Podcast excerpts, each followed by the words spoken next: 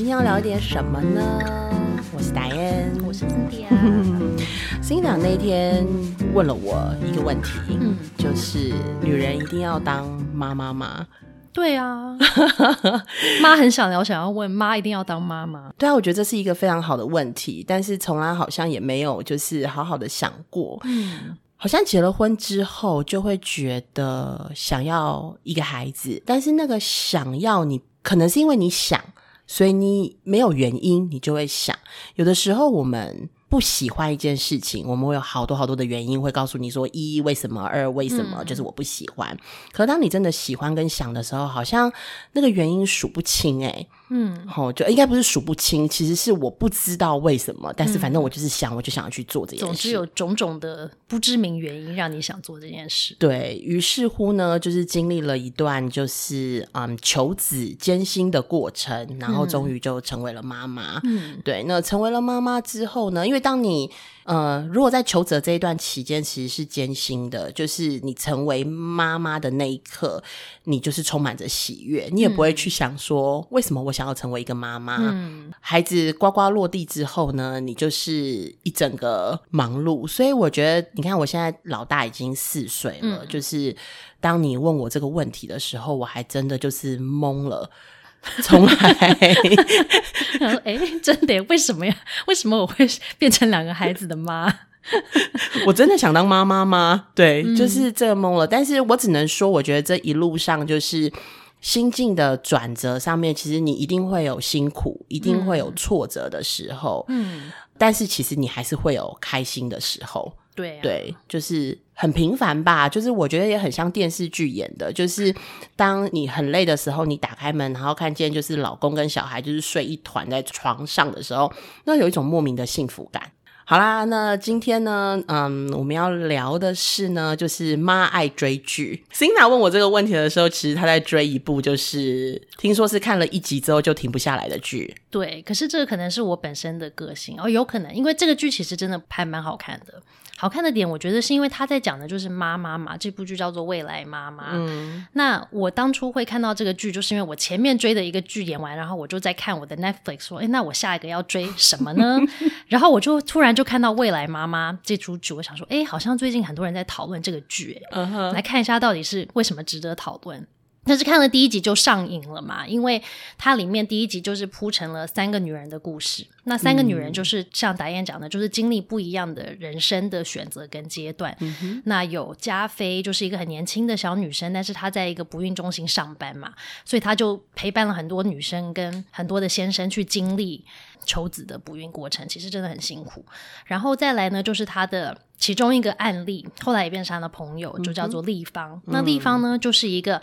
个性非常温顺，然后她跟她的老板发生了恋情，后来她就嫁给她这个非常长得很帅啊然后很温柔的这个老板。那她等于是在外人看来就是嫁入了豪门，好像嫁得很好，嫁了之后她就变成一个外面人看起来像少奶奶，可是其实她到他们家了之后、嗯、其实我觉得角色变得有点像他们家的佣人，也有点像是他们家的生小孩机器。因为她的婆婆呢就是希望她可以在家把家里打理得很好，所以像煮饭洗衣打扫所有这些事情都是她自己要亲力亲为。然后呢她的婆婆又很想要有孙子这件事情，所以她就真的就是给丽芳很多压力，要传宗接代啊，要生一个孙子来抱抱这样子。所以丽芳就我觉得在她自己个人上面其实就丧失了她自己的定位，她到底是谁就迷失了。那再来最后一个女生就是郭庆嘛，她就是我们可能现在想象的那种新兴现代女性，就是在事业上很成功，然后也很努力很聪明、嗯、那她自己年纪呢其实比加菲还有丽芳年长一点，所以他们都叫她学姐、嗯、那这个学姐呢她就是把自己保养得非常好，就是都是这样子美美的啦，然后工作做得很好、嗯、但是呢她就一直在寻找那个人生伴侣，因为她她其实在某一方面是很浪漫的，她就觉得我就是不要妥协、嗯、我不要为了结婚而结婚啊，我就是要找到那个我真的觉得是适合当人生伴侣的人，我再嫁给他。但是他又很喜欢小孩，所以他其实是在这个剧里面要去做冻卵的那个角色，嗯嗯，所以他经历了冻卵。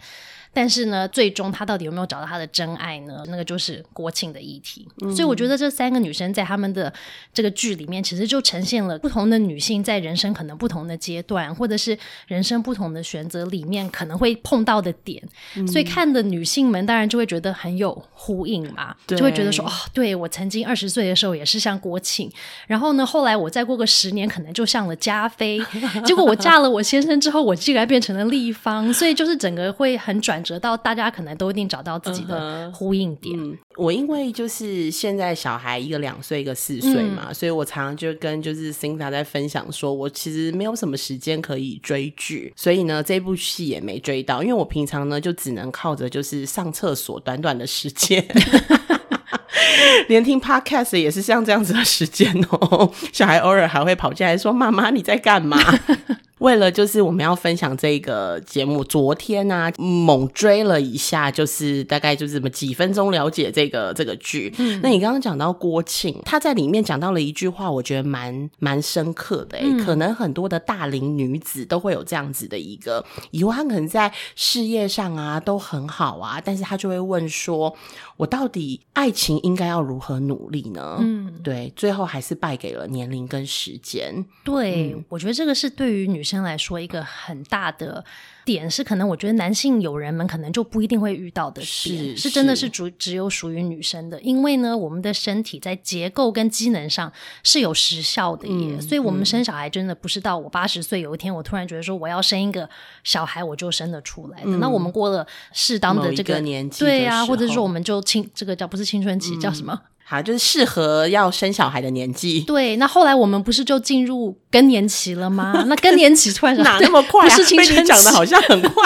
生完小孩就要更年期了。我跟你说差不多，如果你三十岁，像我三十岁 生, 生第一胎啊，过个 10, 10年十五年就差不多准备更年了嘛、嗯、所以其实时间很快就到啦，只是就是因为有这个时效，所以不是说像人生的可能其他一些选择，像类似像读大学好了、嗯、对不对，我说啊、哦，我可能我不要读大学，可是我可能六十岁突然觉得说没关系，我现在要来去申请个大学来拿个学位，我还是可以啊，可是生小孩这件事就不行、嗯、因为你时间过去了、嗯、就没办法、嗯、所以就是基于这个时间的压力、嗯、时效性呢我们有时候就会很担心会后悔、嗯、因为如果你现在不做，如果你二十年后不能生的时候你后悔了，那个感觉很可怕啊、嗯、所以因为这样我觉得很多女性就会在人生里面就会经历一些纠结点，会觉得说、嗯、那我到底是要不要生、嗯、那如果我现在不是很想生，那我要等呢？那如果我以后没有生、嗯、我后悔了怎么办、嗯嗯、所以我后来也理解为什么就是这一部戏这么多共鸣，让那么那么多人共鸣，虽然是以就是生育为主轴延续出去的三个故事、嗯、可是我觉得每一个人大概都可以在这些人物的身上，而且不是女生哦，其实还有男性，嗯，对不对？男性在整个协助备孕的过程，对，他可能一开始就是一针，但后来看到老婆的肚子就OK 了、嗯、然后再可能是一个一次两次的就是坏消息、嗯、其实那整个还是会紧张、哦、还有经济，对，在整个备孕的过程里面其实还有要有雄厚的这个经济基础嘛、嗯，那就想要了解一下就是 Cynthia 在这三个女性的身上、嗯、你自己就是觉得哪一个女性跟你可能更产生共鸣？我觉得比较年轻的我，就是可能快要准备结婚，可能三十岁，因为我是三十岁结婚的嘛，我就二十八岁的时候就会开始有一点点，那个时候我没有想到小孩的问题，那个时候是想到结婚的惶恐，因为我觉得不知道为什么三十岁好像对女生来说是一种临界点嘛，就是你三十岁呢你可能就要准备结婚，如果你没有结婚你可能就被归类于像刚刚Diane讲的就是成熟的有没有熟女熟女对，然后就会是另外一个人生阶段，然后我就发现说对二十八岁九岁的时候我觉得那个惶恐其实是到底要不要结婚，那我的伴侣在哪里呢、嗯、我是要追真爱呢、嗯、然后就是追到有一天我都没有结婚没有伴侣，还是是我要找一个适合当伴侣的对象结婚呢？所以我觉得那个时候我比较像国庆，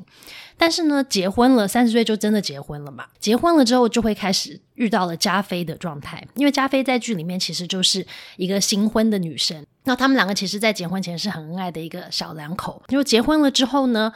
他们两个就其实刚开始并没有预期要要生小孩。那我跟我先生其实是真的有计划觉得要生小孩的、嗯、因为我先生很喜欢小孩。那这个我觉得就是我可能跟嘉菲有点像的，因为嘉菲因为他陪伴很多女生经历这个不孕的过程啊，其实他就觉得说其实真的还蛮辛苦，所以他就还没有准备好要当妈的时候，他就突然怀孕了。哦，对不起，我们要我有点爆料那个剧情了、嗯、所以如果还没看的人呃，你可能要看完之后再来听。但是后来他就意外的怀孕之后，他又意外的流产、嗯、所以流产了之后他才发现自己有这个卵巢提早衰退的这样子的问题、嗯、然后于是他就才开始像Diane刚刚讲的去做人工跟试管这样子的疗程、嗯、然后于是就发展了他跟他先生这个治疗的故事。嗯哼，那我觉得后来的我其实就会跟嘉菲有很大的呼应，因为就是一个结婚的人，然后我们那个时候不是因为流产，而是我们真的那时候觉得说要生小孩，很想要有孩子、嗯、对。那结果呢，因为要生小孩的时候就发现说，诶，原来不是我真的随时想要生，我不要避孕我就会生小孩耶这事情也是一个很有趣的发现，因为我以前就以为说、嗯、反正如果大家就是还在那个可以生小孩的年龄的话，只要要生都随时都会生小孩啊、嗯、对不对、嗯、这个月没成、嗯、下个月应该就成了嘛、嗯、就后来才发现不是是、欸、原来不是这么容易的。所以呢，我跟我先生还真的也经历了要去做人工啊做试管的这个疗程、嗯、那我真的觉得是对于太太、嗯、对于先生来说啊、嗯、就是像连续剧里面那样的演的、嗯、真的是一种精神上跟心理上的压力、嗯、然后我觉得不小心就会把那个压力带到你们两个的夫妻关系里面去，就会所以虽然可能本来本来很恩爱的夫妻、嗯、都会因为这样子会有很多的一些紧张跟压力、嗯嗯、所以我觉得后面的我其实跟嘉菲很有呼应。嗯，我记得你之前有聊过你其实以前没有想要当一个妈妈，对不对？对啊、嗯、因为我真的觉得不是当妈妈的生活好像也很好嘛、嗯、因为毕竟我们过了这么多年的单身生活，嗯，也很开心啊，也没有什么不好的。对，那我就想说那为什么一定要有妈妈、嗯、当妈妈或是一定要有小孩、嗯、那我的人生因为这样才会完整嘛、嗯、然后有时候我也会因为我的个性，我觉得我其实会有一点点的为反对而反对。我就觉得说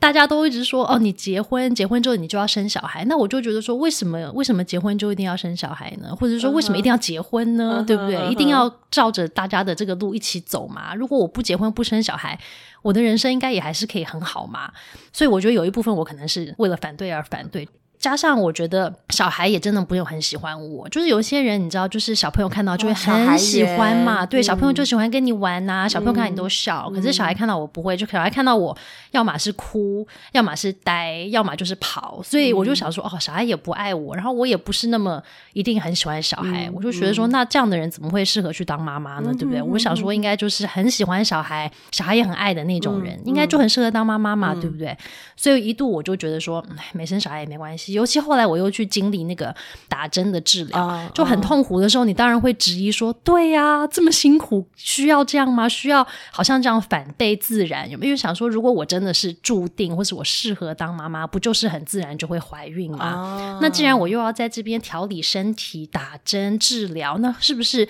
一定要这么强求要做妈妈这件事？所以那个时候真的会更强强烈的去质疑这个决定嘛、嗯、那后来你怎么过的呢？就是在质疑，因为呃，刚、嗯、刚听起来就是你的先生很希望，嗯，要有小孩啊。对，因为他真的就是属于那种很喜欢小孩的心。嗯，怎么过的一点，我觉得一部分我觉得真的是责任，就是我觉得说今天我如果是一个太太或是我是一个媳妇，我觉得好像社会真的是有某种压力，会觉得说你在这个角色上你好像应该要成为一个妈妈、嗯、或者是长辈真的很想要有小孙子之类的、嗯、你就会觉得哎，好像真的耶，他们真的会很开心很喜欢。所以我觉得一部分真的是那个基于责任，而且我觉得会一直被人家问的那种压力啊，会觉得实在是烦到好吧，我就赶快生了，就不要再被问了，有没有？赶快解脱。你是说交作业的感觉吗？对，就是因为你知道亲朋好友一结婚之后下一个问题就是哎，你要不要生小孩？什么时候生小孩呀、啊？什么时候该你呀、啊？有没有？那个问题就是很多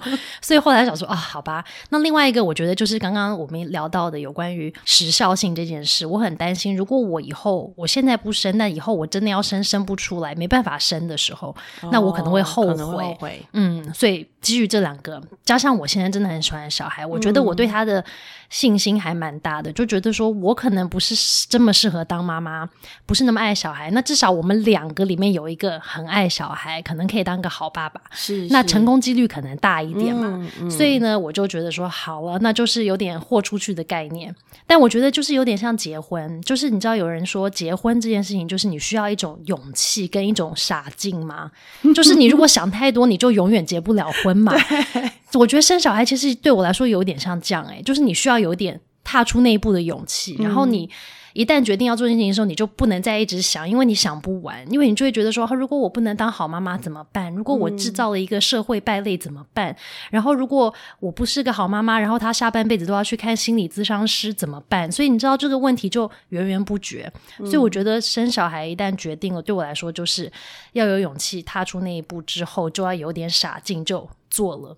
哇，所以你有经历过人工跟试管的这个过程？有欸有欸，可是我觉得我算是相对幸运的，因为我真的是只没有经历很长，我做了一次人工，因为那时候我年纪没有很大没有很小，所以我的医生就说你知道做人工的这个成功的几率其实蛮低的，在我那个年龄，他就说、嗯、那你不然你就直接做一次不成功你就直接跳试管好了，因为成功的几率会从好像 百分之十五 可以升高到 百分之四十 左右、嗯、所以他说你都已经挨了，假设你打五针，那你多挨几针，那你成功几率可以变比较高，你要不要，他说如果你真的跟你现在很积极想要生小孩的话，那我会建议你们就干脆去做试管好了、嗯、所以我做了一次人工，然后就做第二次试管的时候怀了我女儿，所以我觉得相对我是算很幸运的，就是没有在很长的时间里面做这个疗程、嗯、但是其实在去做疗程前面的一年，我跟我先生也还是有积极的自己在试，所以我们有量基础体温啊，然后有看排卵期啊，有看时间啊所以其实也是我觉得那个时候真的是会觉得是一种做功课跟一种压力，嗯嗯，就你在某个时间那个黄金二十四小时你就一定要做那件事、嗯、你才有机会在这个月可以怀孕嘛，是，对啊，所以就真的很困难。然后后来我觉得真的让我可以比较安安然的就是度过这个过程的，其实真的就是要选择要放下，就是有一段时间就会因为过度紧张，所以他有可能着床的那一段两个礼拜就会好像很战战兢兢、嗯、就是可能运动也不是很敢做啦、嗯、然后呢呃，重的东西也不敢提、嗯、然后稍微有一点点的什么肚子有点感觉就说哎，是不是着床是不是着床，然后每一次那个月经快来的时候就会很期待它真的就不要来嘛，对对对，想说、哎、对，会不会来会不会来，玩个一天就觉得说哦，可能怀孕了吗，然后它第二天又来就觉得说哦，失落。所以我觉得它就是一个呃，心理很纠就是心理真的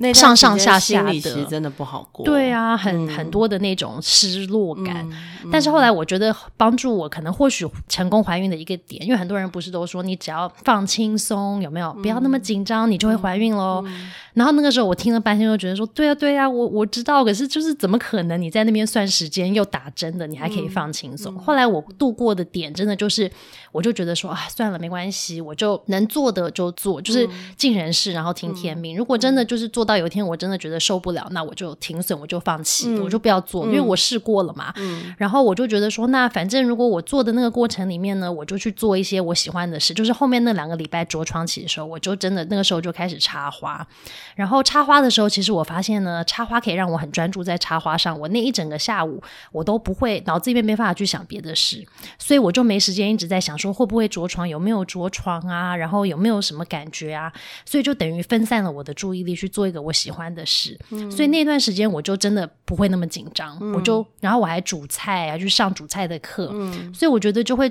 帮助我去过一个比较正常的生活，不是把我的重心全部都放在生小孩，一天二十四小时都在想说、嗯、小孩赶怎么还没来，赶快来赶快来，对，所以我觉得那个是对我、嗯在做治疗或者是说在求子的这一段对我来说很有帮助的 一,、嗯、一件事，就是去做一些真的自己觉得很有趣好好好玩的事、嗯、然后分散一些那种压力跟注意力、嗯、我不知道就是关注我们的人有没有是未来会成为妈妈的人、嗯，不过呢刚刚 Cynthia 讲的这一段其实我自己也有就是部分的经历过，不过情绪其实是非常像的、嗯、当时我们想说就是呃，我比较晚婚一点，三十二岁结婚、嗯、然后还想说啊反正呢三十四岁才高龄产妇嘛、嗯、所以呢我们就先我还先避孕哦，你看觉得自己的身体很好，想说要过一下二人生活嘛，对，所以就是结婚，而且我又做那个、啊、家庭婚姻教育的、嗯、就知道哦，其实要先有一个两人生活然后再怀孕迎接宝宝是一个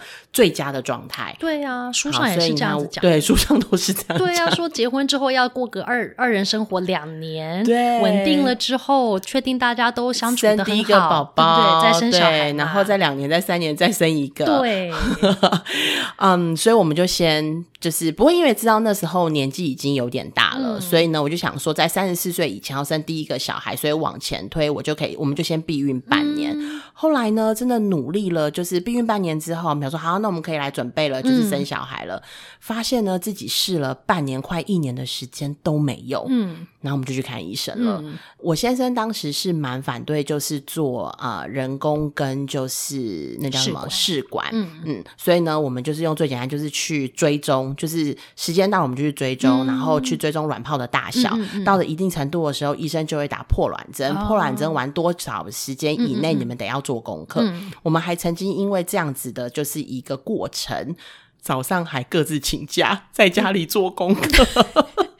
就很像连续剧啊，对不对？连时间到了就是大家什么事情都要放下，对，然后回家，对，可是当时真的就是你生活的一部分、嗯、然后呢时间到了之后你再到医院去验，然后呢就等医生告诉你就是有还是没有、嗯、那那个情绪真的都是蛮紧绷的， 嗯, 嗯然后一直到我们大概试了三次之后吧、嗯、医生就说我看你们可能需要讨论一下是不是要做试管了、嗯、也是一样，医生的建议就是人工跟试管其实是试管的几率比较大，对啊，尤其是以我们的年龄， 对, 对, 对，然后呢因为我就很想生嘛、嗯、我就觉得那就做试管了、嗯、然后我先生就觉得还是不要、欸、应该要回去，就是我们应该再来调理一下身体慢慢来，嗯，我就想说那我下一次去我就自己挂号，嗯，没想到我的医生呢到了美国去了，嗯，再来呃，他去了美国之后回来再就是过年了，嗯，所以呢我大概就有一个半月是没有去医院的、嗯、我就要等他回来之后过年完之后我再去看，嗯，那, 那所以那个时候你就放松了，嗯，因为你没有什么可以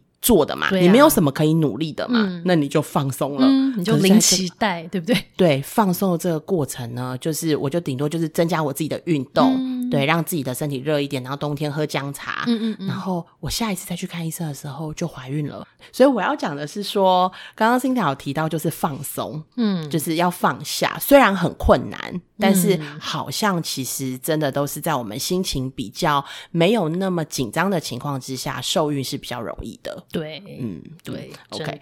那当妈了之后呢跟你之前觉得一个妈妈的想象有没有什么不一样？很多欸，我觉得前提就是因为我不是那个本来就是那个很爱小孩的那种，看到小 baby 就会说哦的那种，有没有？除非那个小孩长得真的很可爱，因为我很外貌嘛、嗯、所以如果你知道一般普通的看起来可能看起来有点脏脏的啦，或者是没有很漂亮小孩，我可能就觉得说哦还好。所以我就觉得其中一个我觉得有趣的发现就是我以为小 baby 出生的感觉就要像电影一样，有没有？粉红泡泡啊，一见钟情，然后充满满满的母爱，有没有？然后就会觉得说啊、哦，这是我的小孩，我好爱你哦。结果完全都不是这样，因为我小孩生出来的时候我就会觉得有一种奇怪的感觉，想说诶，你是那个当初在肚子里那个踢来踢去的小孩吗？好像完全不熟啊、嗯、就是好像一直住在肚子里的那个小孩，我跟他感情还蛮熟的，就是每天都会跟他讲讲话啦，他有时候会踢踢我啦，好像我们就是一体。但是生出来的时候看到那个小孩会觉得诶，他好像我不知道他是我怎么知道他是不是肚子里的那一个啊、嗯、他可能是隔壁家的小孩嘞，对不对？完全不知道他是谁。所以我觉得这个是我第一个发现，就是会照顾小孩有母爱这件事情啊，就是可能像对我姐姐或者对我先生，就是这个原本就很爱小孩的人来说就是很自然的嘛、嗯、他看到小孩就是很自然、嗯、会有这种爱的感觉，很喜欢、嗯、会去照顾他们、嗯、可是对我来说就不是啊。所以我觉得真的是生了小孩之后慢慢开始就是一天一天的照顾他，跟他互动，才开始培养起母女的感情、嗯、然后才真的会觉得说哦原来我现在真的是妈妈了。这个过程大概有一个多月我才会真的觉得说哦我好像现在是个妈了。前面那个怀孕的那个我也不知道是发生什么事，就好像是人生的那个一场梦这样子过去了、嗯、十个月过去之后那突然诶蹦出了一个这个我不认识隔壁邻居的小女孩在我家，那我好像帮忙照顾一下的感觉、嗯嗯、对，所以我觉得这是一个很有趣的发现，就是哦，原来当妈妈这件事情是需要一些时间跟互动的感情的培养的累积，才会真的变成一个很紧密的亲子关系。嗯嗯，然后还有啦，另外也有一个神奇的发现，就是喂母乳这件事，因为你知道现在不是医院啊，很多那种育儿书都是提倡说大家要喂母乳吗？对，然后母婴同室有多重要，因为要培养那个母亲小孩连结啊，所以就一直被洗脑洗脑之后，我就觉得说对对对，我就是要当个亲喂母乳喂到半年的那种妈妈，妈妈好了，于是我就生了小孩之后，可是我的奶量就不足嘛，那奶量又不是你可以控制的，所以奶量又不是很多。那书上呢跟医院就一直跟我讲说不可以补配方，因为他一旦补了配方他就不爱母奶了，怎么办呢？那就不能喂母乳了嘛，所以我就没有补，因为书上说你就是一直亲喂一直亲喂，刺激你的乳腺分泌，有一天你的奶量就会充足咯。结果我的我女儿就一直都很饿，因为她就吃不饱，因为奶不够嘛、呃呃、一直哭，然后呢她也睡不好，然后我跟我老公又整个就是被她弄得精神要很崩溃，因为她就是一直哭然后一下就起床、呃、所以就很难弄。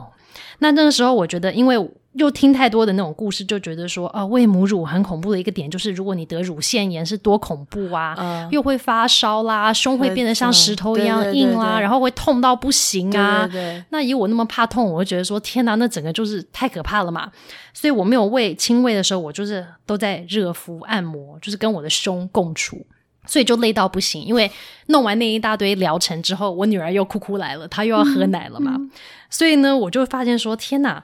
我女儿来的时候我不是好像很愉悦的欢迎她说啊来妈咪抱抱，我们来亲喂母乳培养亲子感情、嗯、而是一种压力，觉得说哦你又要来了，我天哪，好，那我们要很害怕的来喂母乳，因为我也怕她会咬痛我什么的、嗯、所以我就觉得哦那个压力好大哦。然后在坐月子的时候不是就在讲说什么这个就是女性可以重新设定你的系统啊，重新把你以前什么不健康的地方都调理好，有没有成为一个全新的自己的这样的说法吗？那我就想说我根本没有感觉、啊、对啊，我想说那坐月子这么重要的时间，然后我就在这边一直都不能睡觉，然后我的黑眼圈整个黑到我半个脸颊都黑的，我想说这不太对劲嘛，对不对？对对啊，所以我就跟我女儿这样搏斗了两个礼拜之后呢，我就决定我跟我女儿的这个感情的这个维护呢，跟我的身心的健康状态其实好像比这个喂母乳这件事重要，因为我相对觉得说如果我有那么多压力面对我的小孩的时候，我的那个母奶里面应该充满了一大堆压力的荷尔蒙、嗯、对我的小孩也不一定是好的嘛、嗯、然后我看到我小孩我又没办法跟他建立很开心的这种亲子关系、嗯、所以我就决定放弃了，放弃喂母乳这件事。于是我就开始，然后加上我的月嫂就说哎，她就是肚子很饿哎，你就给她喝点配方奶，等到你母、嗯、母乳的那个量够的时候就没关系、嗯、搭配着喝，如果你不够就搭着喝，如果够了没关系你就不要喝配方奶。对，所以后来我就发现说不要喂母乳的时候我好开心哦，不要纠结，对，不要纠结在这个书上跟医生讲的事情上，我觉得妈妈真的心情愉悦，小孩也会很愉悦啊、嗯、你们的感关系就会变得很自然、嗯、很亲切嘛、嗯嗯、所以我就放下了，我就说算了，我要放弃这个喂母乳的事，妈试过了，然后妈觉得不行，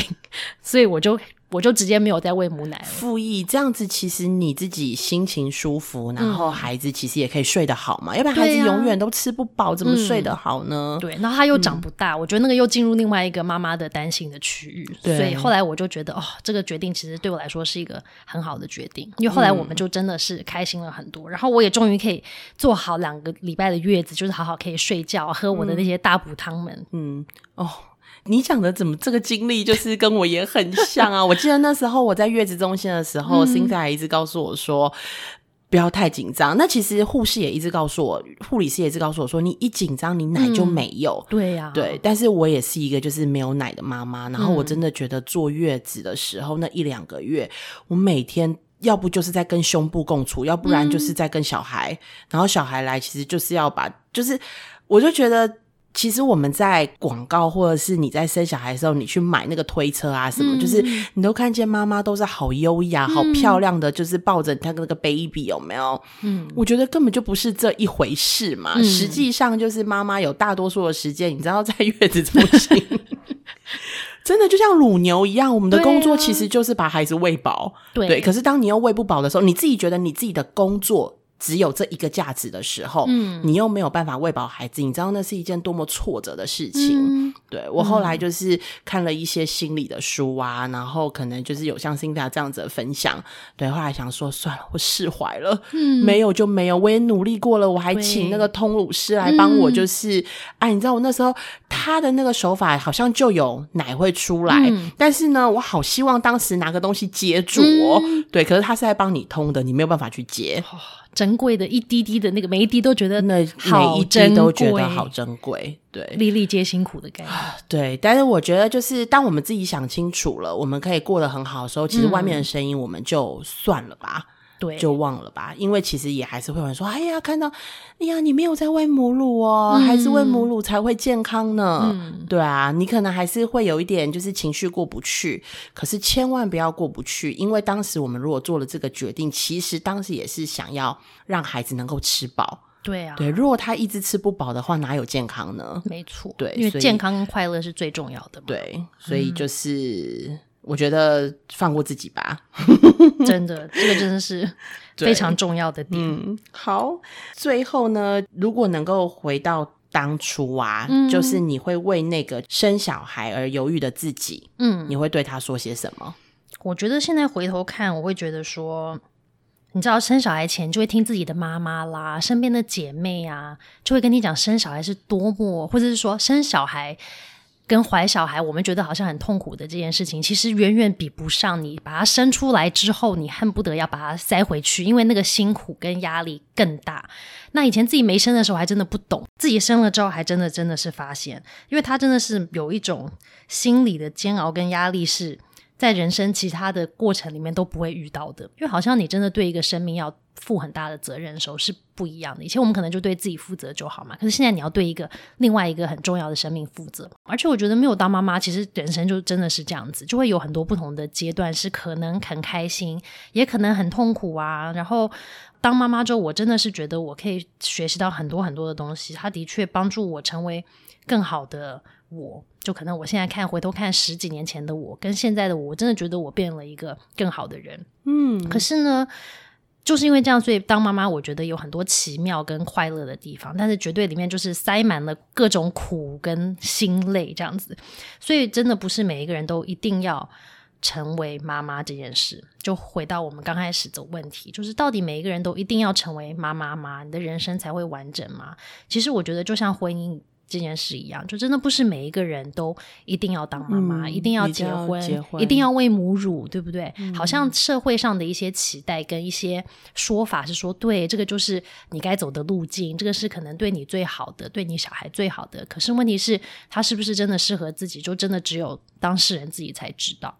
如果是为了要成为一个更好的人啊，想要体验无私的爱啊，其实我觉得只要你有这个想法，你有这个意愿，其实不用当妈妈，不用当太太，也是有很多其他方式可以得到这个的。当妈妈真的不是唯一的途径、嗯、那如果真的没有想要生小孩，没有想要结婚，我觉得心里当然要知道说你一定会遇到很多不同的累跟辛苦，然后我觉得一部分当然是来自于社会的一些压力，舆论啊，或者是家庭压力也好。那但是就像我们刚刚分享我们喂母乳的那个经验嘛、嗯，对不对？我们知道可能有有一派的论述说这样子对我们的小孩很好，甚至对妈妈的恢复这些什么都很好的、嗯、但是只要我们有勇气去表达我们自己的选择，为什么我们要这样子做，我们就要有勇气去对外面的人说，对耶，我的选择可能跟你们都不一样，但是这是我的选择。对，对，但我觉得这个真的需要很大的一个勇气，但是这个真的就会回到说，很多时候呢，放下真的不等于放弃。嗯，你只是放下了某一些的执着，但是你你不是因为放弃就是觉得说啊、哦、太困难我就放弃，或者是我觉得这个不要追求那我就放弃，而是我觉得它比较像是一种你可以全然的真的接纳你的选择，然后是一种放下。嗯，对啊，所以我觉得如果要回头跟自己讲话，我就会觉得说真的不要纠结，没有一定要当妈，也没有一定要结婚，也没有一定要喂母乳，反正就是找到自己适合的路就好了。所以不管其实走在哪一条的路上，都会有可以让自己过得很好的方式。嗯，只要你有意愿要做好，放下不等于放弃。 OK， 今天呢的节目如果你喜欢的话呢，就在收听平台给我们五星的评价或追踪我们。妈很想聊，我们下次见，拜拜。